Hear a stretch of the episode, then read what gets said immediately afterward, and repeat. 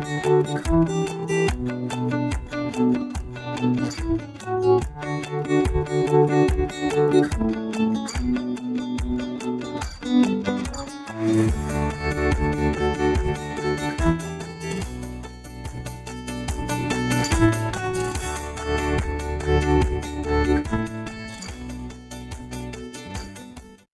is going on, everyone? This is Rich and Sam, and you are listening to the Welcome to Hope podcast. Uh, today, we we want to talk a little bit about therapy and counseling and, and what exactly that is, because after COVID, um, we've noticed a, a increase in, in mental health and people seeking mental health. Uh, but there's still a lot of people that uh, that that aren't for various reasons, um, and so we wanted to touch on on some of those kinds of things, um, and and maybe what maybe differentiating between what what therapy is and what therapy isn't. Yeah, I think it's well said, Rich. Uh, we we have noticed across the country a significant increase in individuals who are seeking uh, and all sorts of, of mental health health help, and um, just like a probably a level of acceptance of mental health issues and acknowledgement of mental health issues that really has not existed in our country before, and yet with with that, there's a significant amount of people who still are hesitant to call a therapist or call a counselor or, or a social worker um, because of not so much the stigma associated with having something like depression or anxiety, but I think because of an incorrect understanding of what therapy is. Mm. And I wanted to, or, you know, have this dialogue with Rich and you guys about what we see or what we hear from individuals who finally get themselves to sessions, um, you know, regarding what it was that kept them away for so long. You know, so a lot of people know for months ahead in advance that I really need some help, but right. um, they have a belief about what therapy is or what counseling is that that prevents them from coming. And I think one of the the things, Rich, to just get us started, is um, a lot of times people equate counseling with being judged. Mm, right. Right. Which you would think like, well, how could that be possible? you know, like counselors are supposed to be some of the most understanding, non-judgmental people, hopefully that you can find. And yet, um, when you listen to some of the stories of individuals who have maybe saw a therapist 10 or 15 years ago and the experience was so bad, right. they decided they were never going to come back again. Right. You know, and, and, you know, here's going to bring this word about validation versus invalidation up again, which is something we talk about a lot but that's one of the key aspects of good therapy is it should be validating not mm-hmm. invalidating right and it, it is not appropriate to, to be judged or to feel judged by your provider. Right. Uh, so you can see where a lot of people would shy away from counseling if they feel like they're just going to be told that they're quote unquote wrong or bad. Right. Right. Yeah yeah i've, I've seen this um, even in, in working with some of my OCD clients. I had a client one time tell me, because for those of you that don't know, a lot of people with OCD have these very intrusive thoughts uh, that can be uh, either graphic or embarrassing or any number of things. Um, and I, I had a client one time tell me that he was half expecting that when I when he when he shared what his OCD was about, that I would have some sort of like button under my desk or under my chair where I could like signal the authorities or or something like that. Yeah, right. Yeah.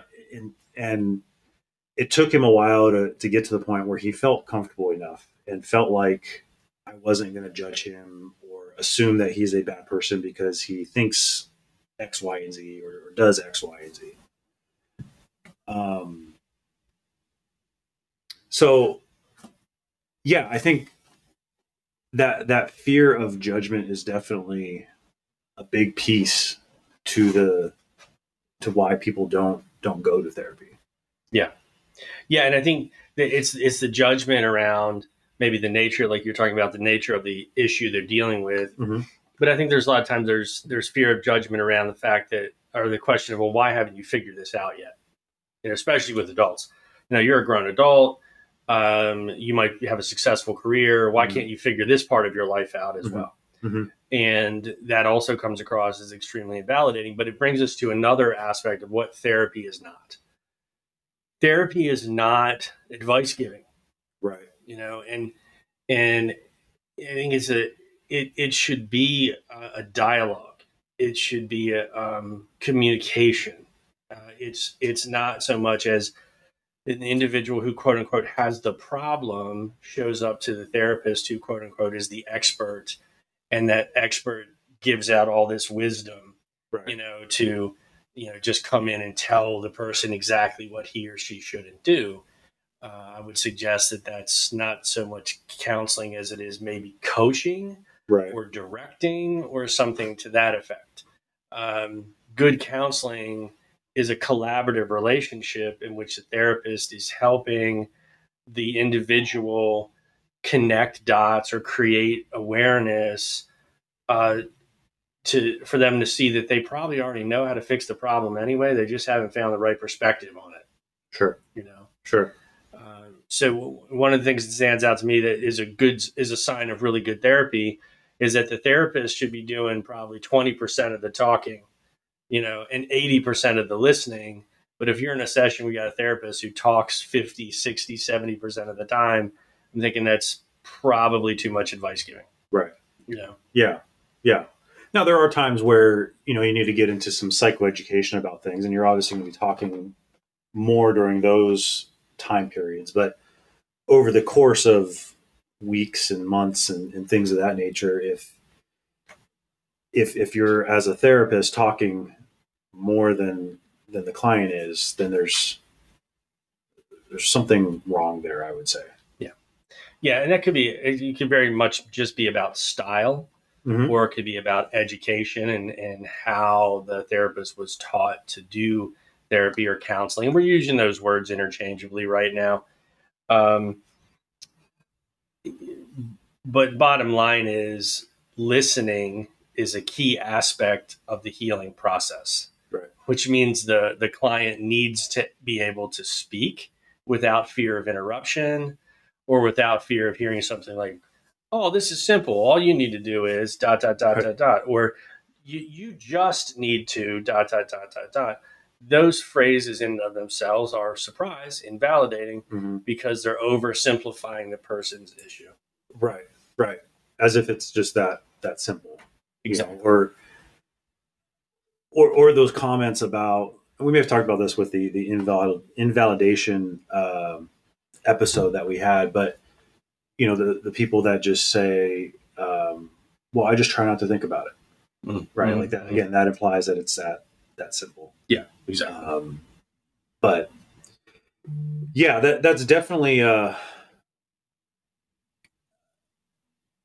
I think it, when when people are, are looking for therapists, um, I think that's kind of a I don't know. I would say almost a red flag. Hmm. Is if if you are seeing that the therapist you're seeing is is doing way more of the talking um, instead of asking questions. Mhm.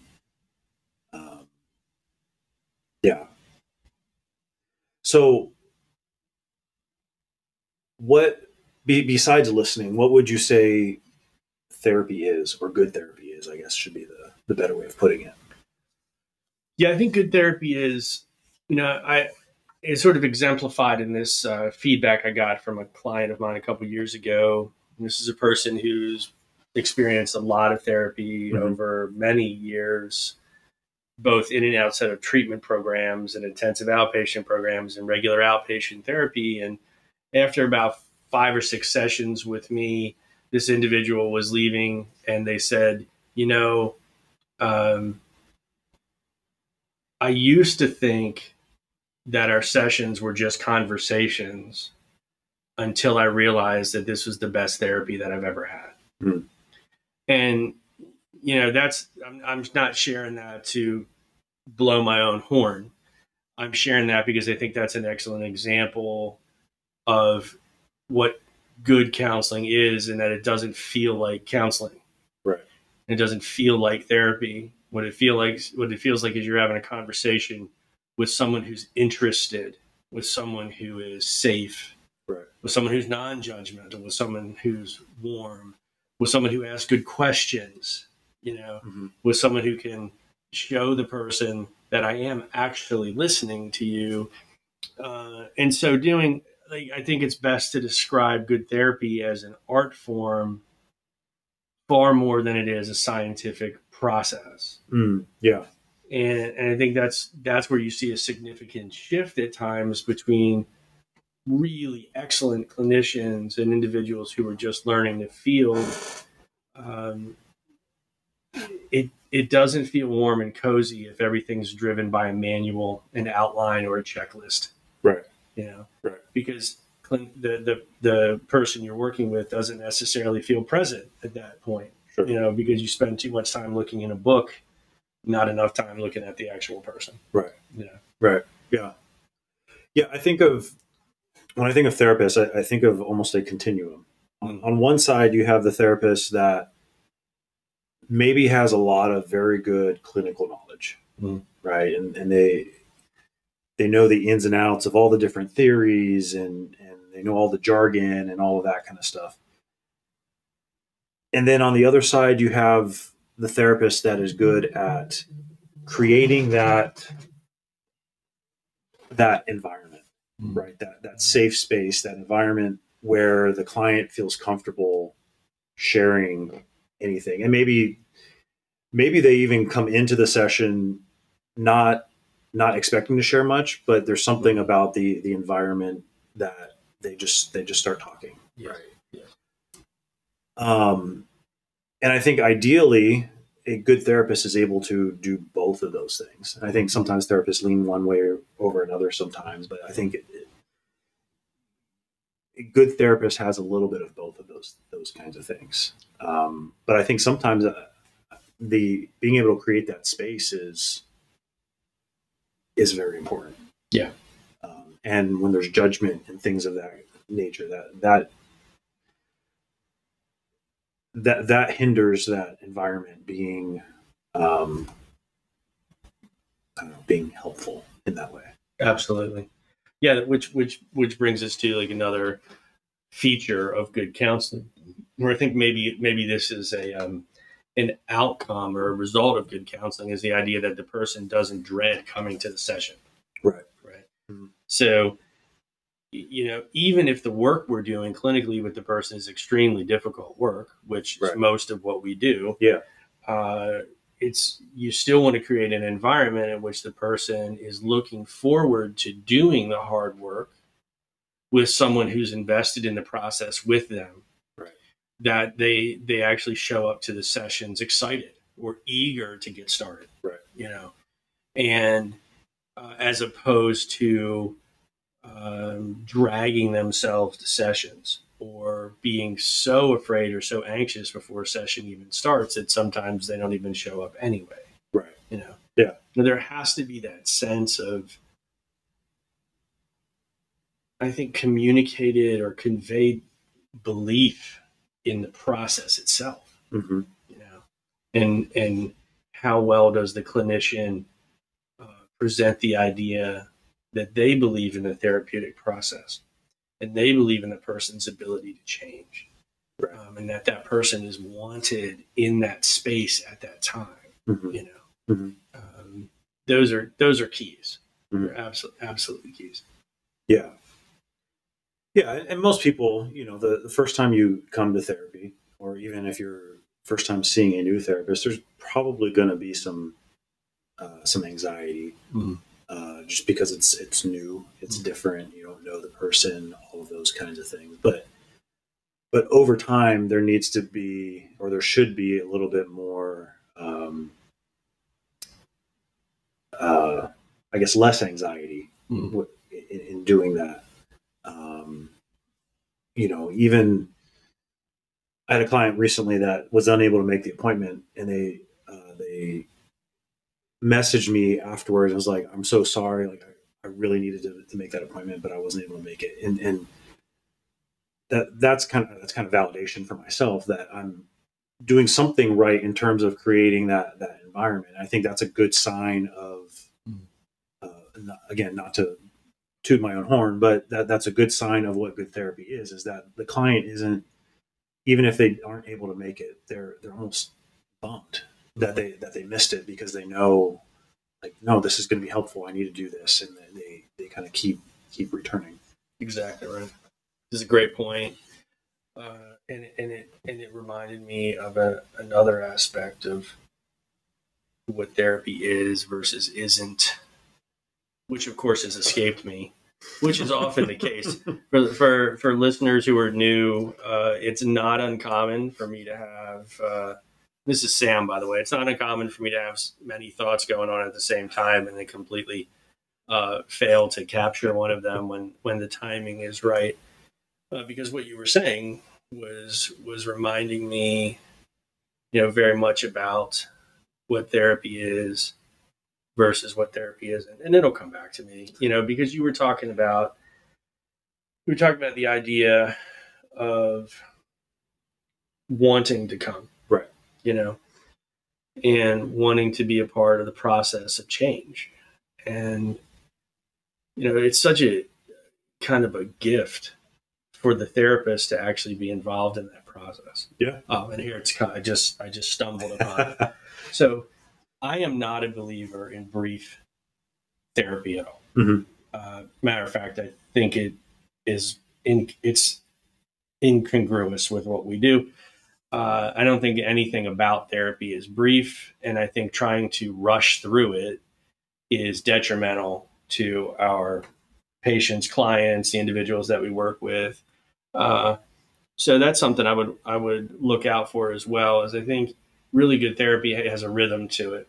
Right. It's not it's not just oh, okay, you got three sessions and that's that's all I know how to do.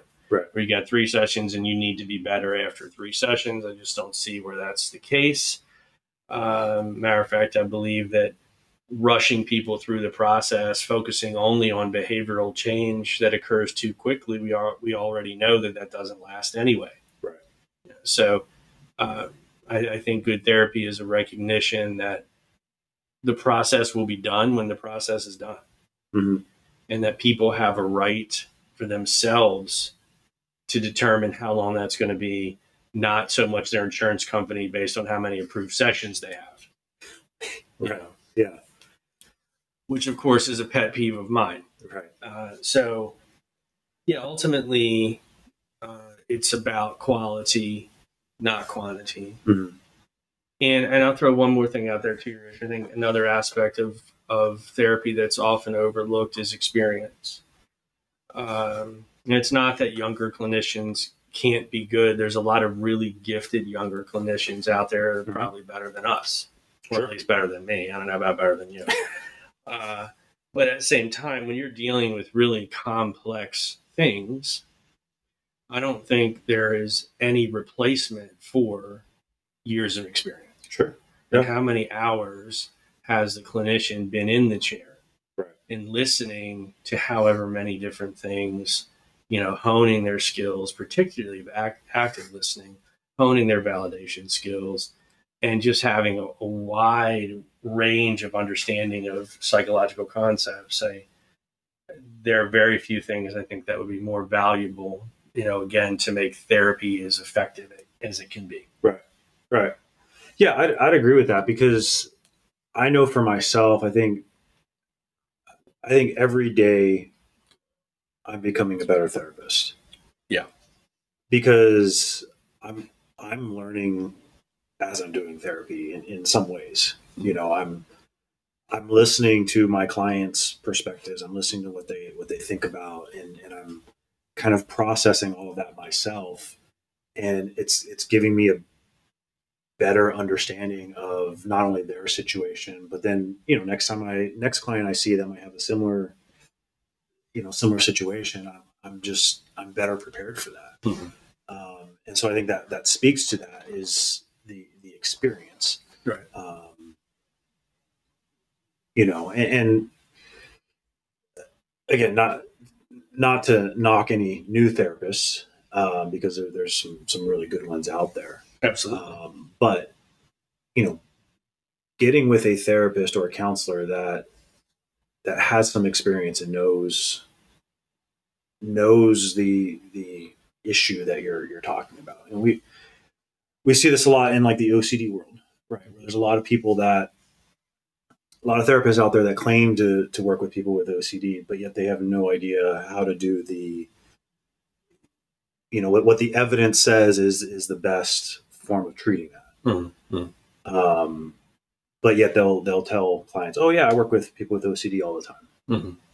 Yeah, you know, uh, and and you're talking about the the length of therapy being uh, it, it's there's there's no end date really, Mhm. you know, um, and that that's I, I also agree with that because like I, I I don't like doing discharge notes. Not, I mean, I don't like doing any notes, period. But I especially don't like doing discharge notes because I fully anticipate that at some point in time, that client's going to end up coming back at some yeah, at some point. Um, whether it's because something new popped up or wh- whatever the reason is, like I fully anticipate that they're going to come back to me at some point in time. Um, because that's just that's life, right? That's that's how Yeah. how this works. Is it's not a one time fix usually yes, it's it's a it's a process and you may not need it for a season of time or a Mhm. season of life but there may come another season of life you know a year two years three years however long down the road where you might need it again yes, yeah. That's so so true. Uh, leaving it, leaving the therapeutic process open. Mhm. allows us to understand that our mental health is something that requires our attention not just during a period of our lives right but throughout our entire lifespan Right. right which is actually kind of a significant shift that i've made over the past couple years and i used to used to talk a lot about recovery Mhm. and getting to a place of recovery uh, and although I do find that in certain situations, in certain contexts, with certain psych uh, diagnoses and certain folks, I mean, they can get to a place of full recovery. Right. And yet at the same time, I think it's that mental health and well being is better understood as an ongoing process that's lifelong. Right. Uh, to take away some of the uh, the oh you've graduated you're you're better now you're all better now you'll always be all better Right. you know it's and and more of this standpoint of you know my best self is a growing self it's a person it's a version of myself that's maturing every day that's just a little bit different than the person i was yesterday Right.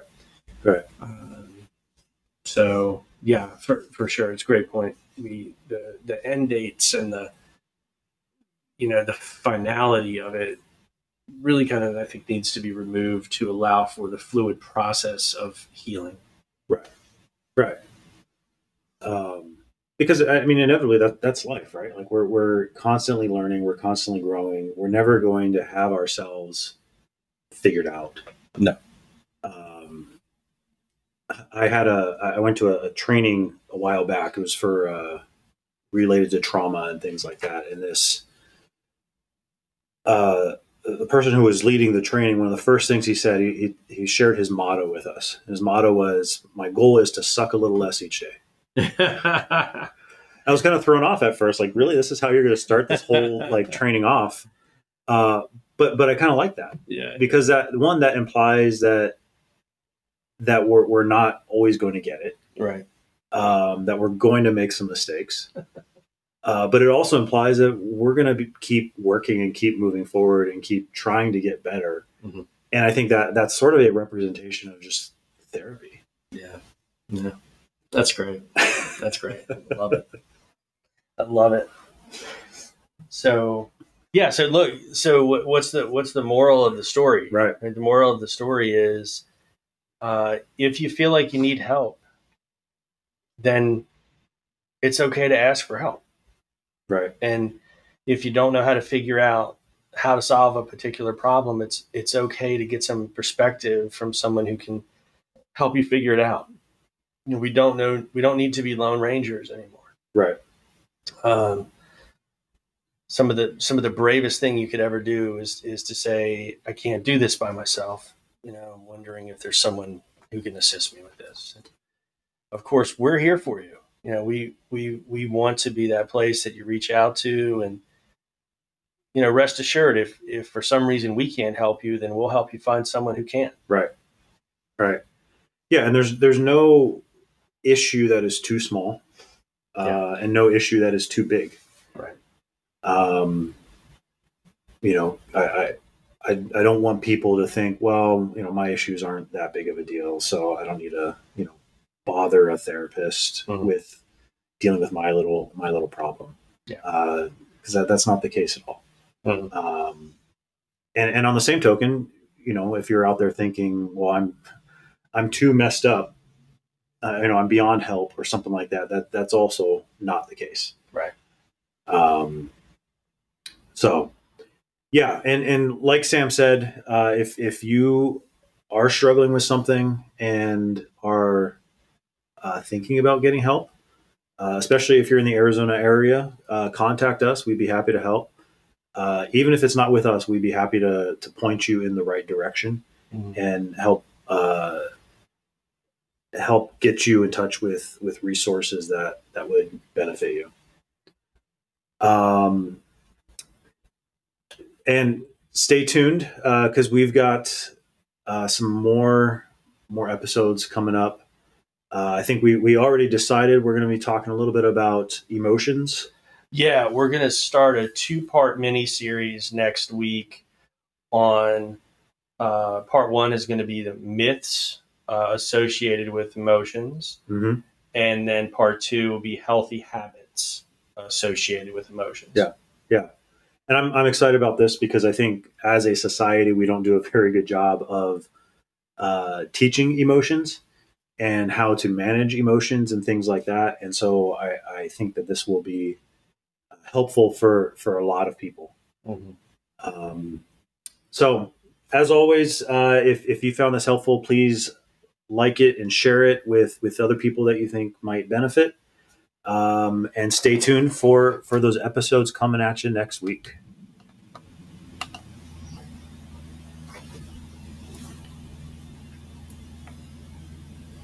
The content in this program is not intended to be a substitute for professional counseling, diagnosis, or treatment. Always seek the advice of your mental health professional or other qualified mental health provider with any questions you may have. Never disregard professional advice or delay seeking counseling because of something you have heard on this podcast. If you or someone you know is in need of counseling in the state of Arizona, feel free to call us at 602 488 6104. If you are in crisis or think you may have an emergency, please call 911 immediately. If you are in Maricopa County, Arizona, and are in a behavioral health crisis, you can call the crisis hotline at 1 800 631 1314. If you are outside of Maricopa County, you can call your local crisis hotline or simply dial 988 for the National Suicide Hotline. If you are outside of the United States, please call your local emergency number immediately.